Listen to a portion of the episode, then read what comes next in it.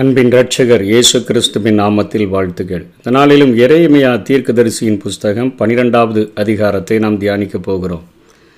நேற்றைய தினத்தில் ஆண்டவர்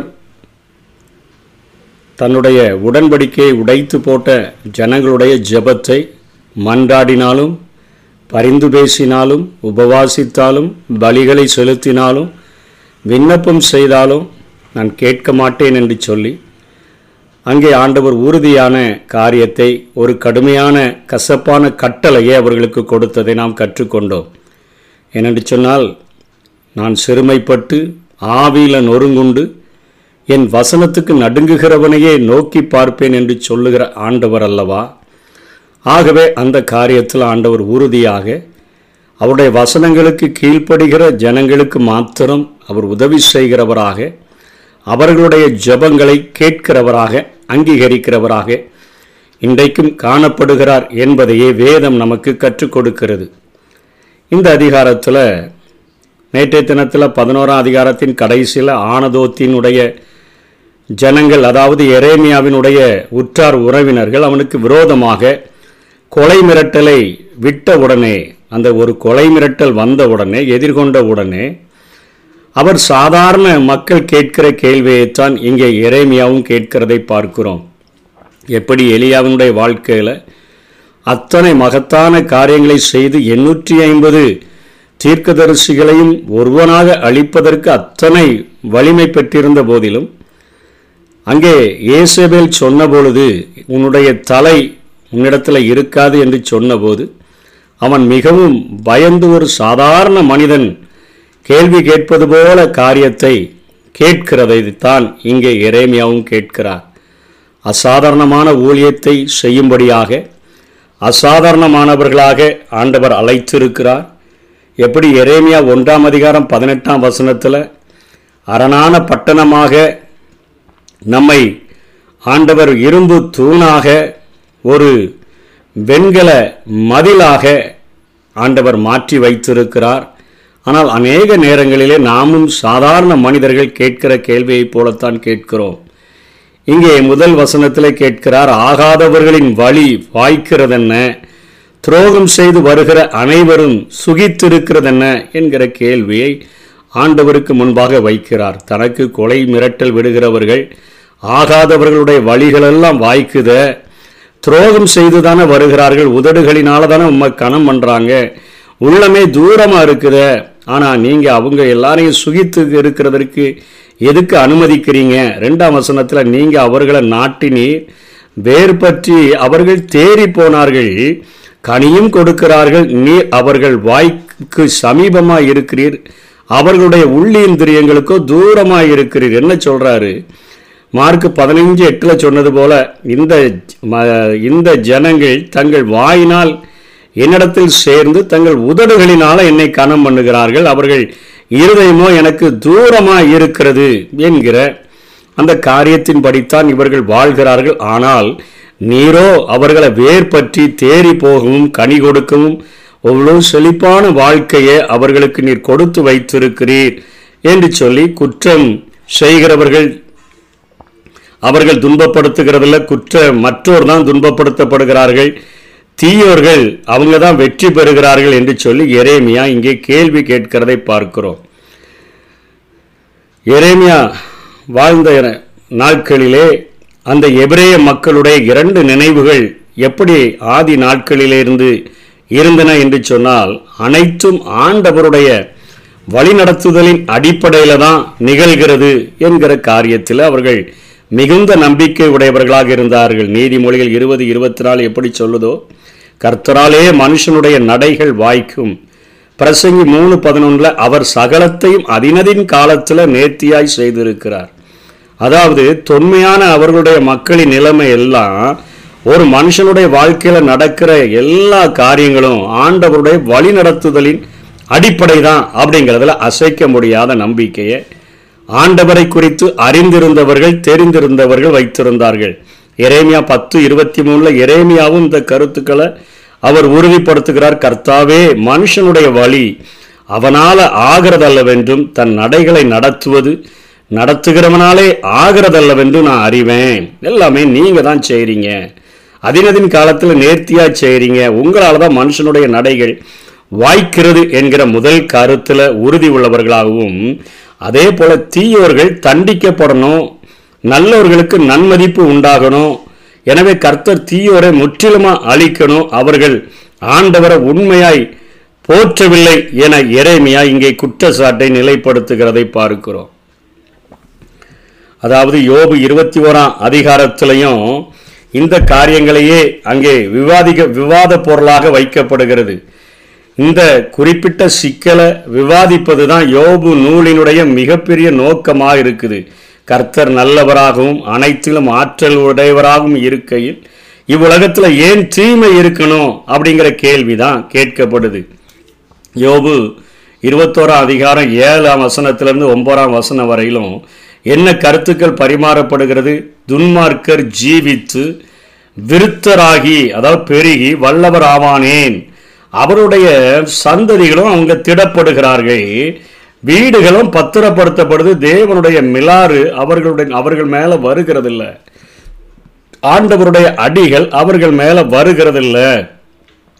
துன்மார்க்கர் இத்தனை ஆசீர்வாதமாக வாழ்கிறார்களே என்கிற கேள்வியைத்தான் இங்கே யோபு முன்வைக்கிறதை பார்க்கிறோம். அதே போல சங்கீதக்காரனாகிய தாவிது சங்கீதம் எழுபத்தி மூன்றாவது சங்கீதம் நான்காம் வசனம் ஏழாம் வசனங்களில் அவர் சொல்றார் மரணம் பரியந்தமும் அவர்களுக்கு இடுக்கனில்லை. அவர்கள் பலன் உறுதியாக இருக்கிறது. அவர்கள் இருதயம் விரும்புகிறதிலும் அதிகமாய் நடந்துகிறது. என்னதை விரும்புகிறானோ நம்ம சொல்றோமே நினைக்கிறதற்கும் வேண்டிக் கொள்ளுகிறதற்கும் மிகவும் அதிகமாக என்று சொன்னது போல அவர்கள் வாழ்க்கையில தான் இடுக்கன் இல்லை அவர்கள் பலன் உறுதியாக இருக்குது. அவர்கள் இருதயம் விரும்புகிறதிலும் அதிகமாக நடந்தேறுகிறது என்று சொல்லி சங்கீதக்காரன் சொல்லுகிறார். ஆபகுக் என்ன சொல்றாரு?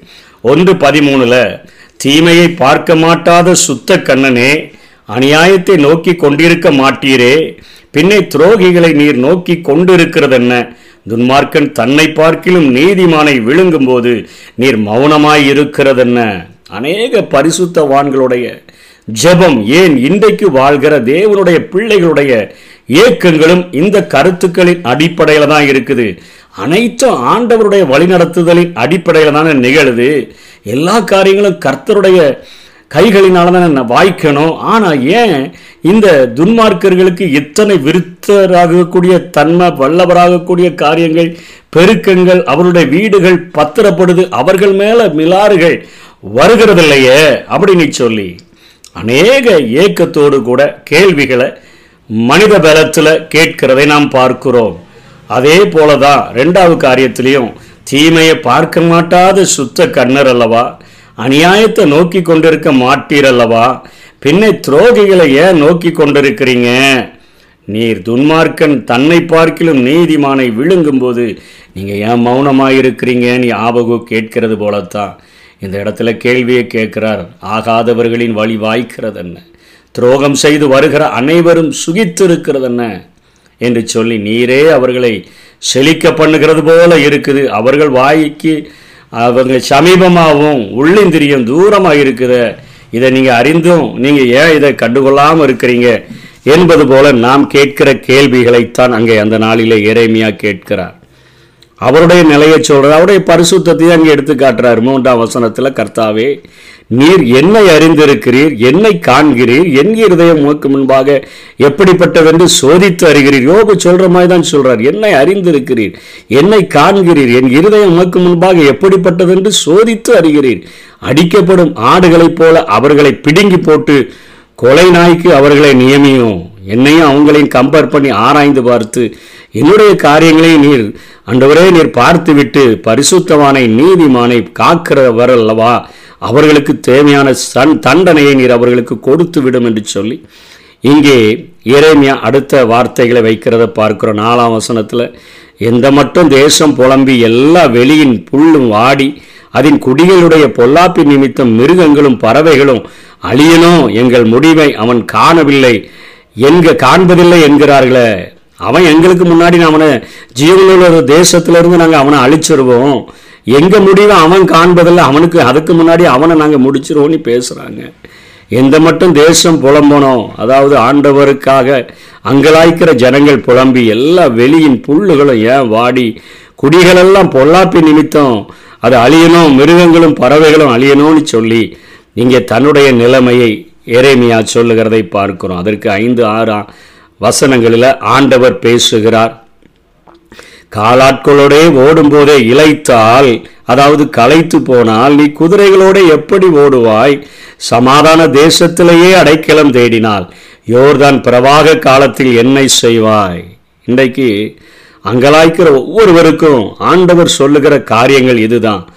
இன்றைக்கு ஆண்டவருடைய நீதி சமீபமாக வெளிப்பட்டுறணும் சீக்கிரமாக வெளிப்பட்டுறணும் ஜெபிச்ச உடனே நடந்துடணும் ஜெபிச்ச உடனே துன்மார்க்கர்கள் அழிஞ்சிடணும் ஆனால் வசனத்தை கடைபிடிச்ச உடனே எனக்கு ஆசீர்வாதங்கள் நடந்துவிட வேண்டும் என்று சொல்லி நாம் வாஞ்சிக்கணும்.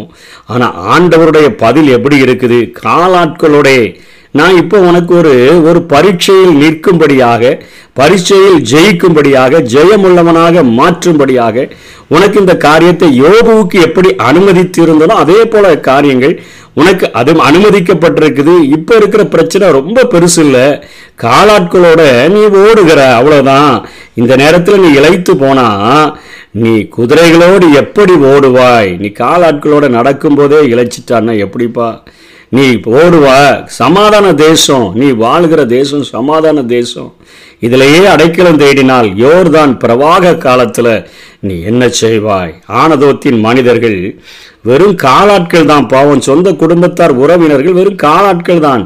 ஆனால் மொத்த யூத மக்களும் குதிரைகளைப் போல உன் மேலே நே வரக்கூடுமே. நீ அப்போ என்ன செய்வ? நான் உன்னை இன்றைய தினம் அரணிப்பான பட்டணமா இரும்பு தூணா வெண்கல அலங்கமா மாற்றி வைத்து உன்னை அசாதாரணமான மனிதனாய் உண்டாக்கி வச்சிருக்கிறன. நீ வெண்கல மதிலும் இரும்பு தூணுமா நிற்கணுமே. நீ போய் ஒரு காணதோத்தின் மனுஷருக்கே இவ்வளவு நடுங்கிறிய. அதே போல யோர்தான் பிரவாகம் என்பது பெருவெல்லம் பெரு பெருக்கெடுத்து வருகிற ஒரு நிலையை காட்டுகிறது. யோர்தான் அது தாழ்ந்த பகுதியில் ஓடி வரக்கூடிய ஒரு நதி. யோது யோசுவா மூணு பதினஞ்சில் யோர்தான் அறுப்பு காலம் முழுவதும் கரை புரண்டு ஓடும் என்று சொல்லப்படுது. அதற்கு ரெண்டு பக்கத்திலையும் அடர்ந்த காடுகள் இருப்பதனால வனவிலங்குகள் அதிகம் காணப்பட்டது. சிங்கமும் இருப்பதாக சிங்கமும் வசித்தது. சமாதான நிலத்திலேயே போராட முடியாவிட்டால் இந்த சுழி மிகுந்த போராட்டத்தில் நீ எப்படி நிலைத்து நிற்பா? என்று சொல்லி அங்கே எரேமியாவுக்கு ஆண்டவர் கேட்கிறார். அரணிப்பான பட்டணமாக நிலை நிற்க வேண்டியவனே அடைக்கலத்தை நீ தேடுறியப்பா. ஊழியம் என்பது போராட்டம் நிறைந்த ஒரு வாழ்க்கை தான் போராட்ட களத்தில் ஐயோ அந்த அங்கு அம்பு வருது இங்கு அம்பு வருது. என் மேல அம்பு எய்கிறார்கள் என நீ வியந்து பார்க்கிறது எனக்கே ஆச்சரியமா இருக்கிறது என்பது போல ஆண்டவர் பேசுகிறார். இன்னைக்கு ஊழிய பாதையில விமர்சனங்கள் அநேகம் வரலாம் மிரட்டுதல்கள் அநேகம் வரலாம். தலைக்கு நம்ம தலைக்கு விலையே அதிகம் கொடுக்கும்படியாக அப்படிப்பட்ட காரியங்கள் நடக்கலாம். இதுதான் சுவிசேஷத்தில் நம்ம இருப்பதற்கு நமக்கு ஒரு விளம்பர ஒரு நிலையாக ஆண்டவர் வைத்திருக்கிறார். இங்கே நம்ம சளைக்காது நிற்க கற்றுக்கொள்ளணும் அப்படி நம்ம ஓடும்படியாக அழைக்கப்பட்டிருக்கிறோம். நம்முடைய வாழ்க்கையில் அநேக பிரச்சனைகள் அநேக போராட்டங்கள் இவைகள் எல்லாம் அன்றாட நாட்களில் நேர்ந்தாலும் நம்மை அசாதாரணமான மனிதராக நம்மை வெண்கல அலங்கமாக நம்மை அரணிப்பான பட்டணமாக நம்மை இருப்பு தூணாக ஆண்டவர் மாற்றி வைத்திருக்கிறபடியினாலே தொடர்ந்து ஆண்டவரனுடைய கரத்தை இருக பற்றி கொண்டவர்களாக நாம் ஓடும்படியாய் அழைக்கப்பட்டிருக்கிறோம் என்கிற பதிலைத்தான் இங்கே எரேமியா ஆண்டவரிடத்திலிருந்து பெற்றுக்கொள்ளுகிறதை பார்க்கிறோம். இங்கே ஆண்டவர் தன்னுடைய நிலையையும் தன் பின்வாங்கி போன மக்களுடைய காரியங்களை பார்த்து அவருடைய இருதயம் எவ்வளவு அங்கலாய்க்கிறது என்கிற காரியத்தையும் இங்கே இறைமையாவினிடத்தில் ஆண்டவர் சொல்லி கொடுக்காம இல்லை. இவ்வளவு ஒரு சின்ன காரியம் உனக்கு எதிராக பேசப்பட்ட உடனே இவ்வளவு வாரி காரியமாய் வாருகிறாயே. என்னுடைய ஜனங்களினுடைய நிலைமை குறித்து நான் எப்படியாய் அங்கலாய்க்கிறேன் என்று சொல்லி ஆண்டவர் சொல்கிறார் ஆண்டவர் தன்னுடைய அந்த தேசத்தை பார்த்து அவருடைய வீடாக அதை சித்தரிக்கிறார். அது தன்னுடைய வளர்ப்பு சிங்கமாக சித்தரிக்கிறார். பலவர்ண பட்சியாக சித்தரிக்கிறார். தன் வீட்டில் உள்ள திராட்சை தோட்டமாக இருந்ததாக சொல்லுகிறார். அப்படிப்பட்ட அவருடைய வீட்டை விட்டுவிட்டதாக சுதந்திரத்தை நெகிழ விட்டதாக கை நழுவி விட்டதாக என் ஆத்துமா நேசித்தவனை அவன் கையில் நான் ஒப்பு கொடுத்துட்டேனே ஏன்னா என் சுதந்திரம் காட்டில் உள்ள சிங்கத்தை போல மாறிற்று. அது வீட்டில் வளர்த்த சிங்கம் போல இருக்கும்போது நீதிமான் சிங்கத்தை போலவே இருந்தான். ஆனால் காட்டில் உள்ள சிங்கம் போல மாறி எனக்கு விரோதமாய் கெர்ச்சித்தது. அதனால் நான் எதிரி கையில் ஒப்பு கொடுத்துட்டேன். என் பலவர்ணமான பட்சி என்று சொல்லி எல்லா விதமான பறவைகளை விட இது சிறந்த ஒரு பறவையாக பறவையைப் போல பலவர்ண காரியத்தை உடையதாக இருந்தபோது அத்தனையும் பொறாமைப்பட்டு ஆச்சரியப்பட்டு பார்க்கிற அளவிற்கு என் சுதந்திரத்தை நான் வச்சிருந்தேன். ஆனால் இப்போ வெளியில் உள்ள சகல ஜீவன்களும் அதை பட்சிக்கும்படிக்கு அதை விட்டு கொடுத்துட்டேன் அநேக மேய்ப்பர்கள் அதாவது அந்நிய அரசர்கள் என் திராட்சை தோட்டத்தை அழித்து என் பங்கை காலால் மிதித்து எனக்கு பிரியமான பங்கை பாலும் வனாந்திரமும் ஆக்குறாங்க. அதை பாழாக்கி விட்டார்கள். பாலாய் கிடக்கிற அது என்னை நோக்கி புலம்புது அப்படின்னு சொல்லி ஆண்டவர் மிகவும் வேதனைப்பட்டவராக ஐயோ என் தேசமெல்லாம் என்னுடைய வீடு பாழாய் போயிற்று. என்னுடைய சிங்கம் அழிப்பதற்கு ஒப்பு கொடுக்கப்பட்டுருச்சு பல வருண பட்சியாக இருந்த என்னுடைய பறவைகள் பட்சிக்கப்படுகிறதற்கு ஒப்பு கொடுக்கப்பட்டுருச்சு திராட்சை தோட்டம் அழிக்கப்படுகிறதே தேசம் பாழாகிறதுன்னு சொல்லி தன்னுடைய இருதயத்தின் ஆழத்தில் இருந்து அத்தனை அங்கலாய்ப்பை தேவன் வெளிப்படுத்துகிறதை பார்க்கிறோம். கடைசியாக சொல்லி முடிக்கிறார். அவர்கள் மனம் திரும்பி அவர்கள் என்னை தேடுவார்கள் நிச்சயமாக. அவர்கள் திரும்பி வரும்பொழுது அவர்கள் தேசத்திற்கு நான் கொண்டு வருவேன். பனிரெண்டாம் வசனத்தில் கொள்ளைக்காரனாகிய நேபுகாத் நேச்சார் கல்தேய படைகள் அவர்கள் எல்லாரையும் கொண்டு போயிடும் அழிவு ஆனால் முடிவு கிடையாது. நான் மீண்டும் அவர்கள் மேலே இறக்கமுற்று அவர்களை இந்த தேசத்துக்கு கொண்டு வருவேன். அவரை அவர்களை பார்த்து மனம் திரும்புகிற மற்ற இஸ்ரவேல் அல்லாத அவர்களுடைய பகைவர்களும் தங்கள் தெய்வங்களை வழிபடுவதை விட்டுவிட்டு இஸ்ரவேலின் தேவனிடம் திரும்பினால் அவர்களையும் நான் அழிவிலிருந்து நான் மீட்டுக்கொள்ளுவேன் என்று சொல்லி ஆண்டவர் இங்கே வாக்கு கொடுக்கிறதை பார்க்கிறோம். அதன்படி அவர்கள் நேபுகாத் நேச்சாரினால் சிறைபிடிக்கப்பட்டு சென்ற பின்பு எழுபது வருடங்களுக்கு பின்பாக மீண்டுமாக தேசத்துக்கு திரும்பி வந்தார்கள். திரும்பவும் கிபி எழுபதாம் ஆண்டில் அவர்கள் ரோமர்களால் பிடிக்கப்பட்டு நாடு கடத்தப்பட்டார்கள். ஆனால் இரண்டு நூற்றாண்டுகளாக இரண்டு நூற்றாண்டுகளுக்கு முன்பாக அவர்கள் ரெண்டு நான்கு நூற்றாண்டுகளுக்கு முன்பாக அதாவது மே பதினைந்தாம் தேதி ஆயிரத்தி தொள்ளாயிரத்தி நாற்பத்தி எட்டில் அவர்கள் திரும்பவும் தன்னுடைய தேசத்திற்கு ரோமர்களால் பிடித்து செல்லப்பட்டவர்கள் திரும்பி வந்ததுனால மறுபடியும் இஸ்ரவேல் தேசமானது. ஆயிரத்தி நா தொள்ளாயிரத்தி நாற்பத்தி எட்டில் மே பதினைந்தில் அது மீண்டுமாக அது ஒரு தனி நாடாக உருவாக்கப்பட்டதை நாம் பார்க்கிறோம். இந்த சத்தியத்திலிருந்து நாம் தெரிந்து கொள்ள வேண்டிய காரியம் இந்த நாட்களில் நம்முடைய வாழ்க்கையில் ஆண்டவருக்கு பிரியமாய் வாழும் பொழுது அநேக போராட்டங்கள் வ- நமக்கு வரும் பொழுது ஆகாதவர்களினுடைய வழிகளெல்லாம் வாய்த்து துரோகம் செய்கிற அனைவரும் அவர்கள் சுகித்து செழித்து வாழ்ந்திருக்கும் பொழுது இறைமையாவை போலத்தான் கேள்விகள் நமக்கு உண்டாகும். ஆனால் நம்ம வைக்கப்பட்டிருக்கிற இந்த நாட்களில் நம்ம அனுபவிக்கிற பிரச்சனைகள் எல்லாம் காலாட்களோடு நடக்கிறோம். சமாதான தேசத்தில் சின்ன சின்ன பிரச்சனைகள் வருத போ வருகிறது. ஆனால் ஏழு வருடங்கள் இந்த பூமியானது சாத்தானுடைய ஆளுகைக்கு ஒப்பு கொடுக்கப்பட போகிறது. அந்த ஆளுகையில் ஒப்பு கொடுக்கப்பட போகும்போது அந்த நாட்களில் யாருமே தப்பித்து கொள்ள முடியாத ஒரு கொடூரமான ஆட்சி இந்த பூமியில் நடக்கப் போகிறது. அதற்கு முன்பாக அதற்கு முன்பாக சபையாகிய மணவாட்டியை ஆண்டவர் மத்திய ஆகாயத்தில் எடுத்துக்கொள்ளப்படுகிறதற்காக அவர் வரப்போகிறார். ஆகவே அதுவரையிலும் நமக்கு பிரச்சனைகள் போராட்டங்கள் இவைகள் உண்டு. உலகத்தில் உங்களுக்கு உபத்திரவங்கள் உண்டு. ஆனாலும் திடன் கொள்ளுங்கள் நான் உலகத்தை ஜெயித்தேன் என்று சொல்லுகிறவர். நமக்கு சோதனைகள் வந்தாலும் அதற்கு தப்பிச் செல்லும்படியான போக்கை நமக்கு உண்டாக்குகிற ஆண்டவர் சோதனைக்கு மேலாக திராணிக்கு மேலாக சோதிக்கப்படுகிறதற்கு இடம் கொடாமல் அந்த சோதனை நின்று நம்மை ரட்சிக்கிற வல்லமையுடைய ஒரு ஆண்டவர் நம்மோடு கூட இருக்கிறபடினால அசாதாரணமானவர்களாய் நம்மை மாற்றி இருக்கிறபடினால ஜெயம் கொள்ளுகிறவர்களாய் நம்மை மாற்றி இருக்கிறபடினால வருகிற சின்ன சின்ன மிரட்டல்கள் அந்த வருகிற சின்ன சின்ன போராட்டங்கள் பிரச்சனைகள் இவைகளை பார்த்து சோர்ந்து விடாதபடி தொடர்ந்து முன்னேறுவோம். கர்த்தர் தாமே நம்மை ஆசீர்வதிப்பாராக. ஆமே உம்மாலே நான் ஒரு சேனைக்குள் பாய்வேன் மதிலை தாண்டிடுவேன் மதிலை தாண்டிடுவேன். ஐயா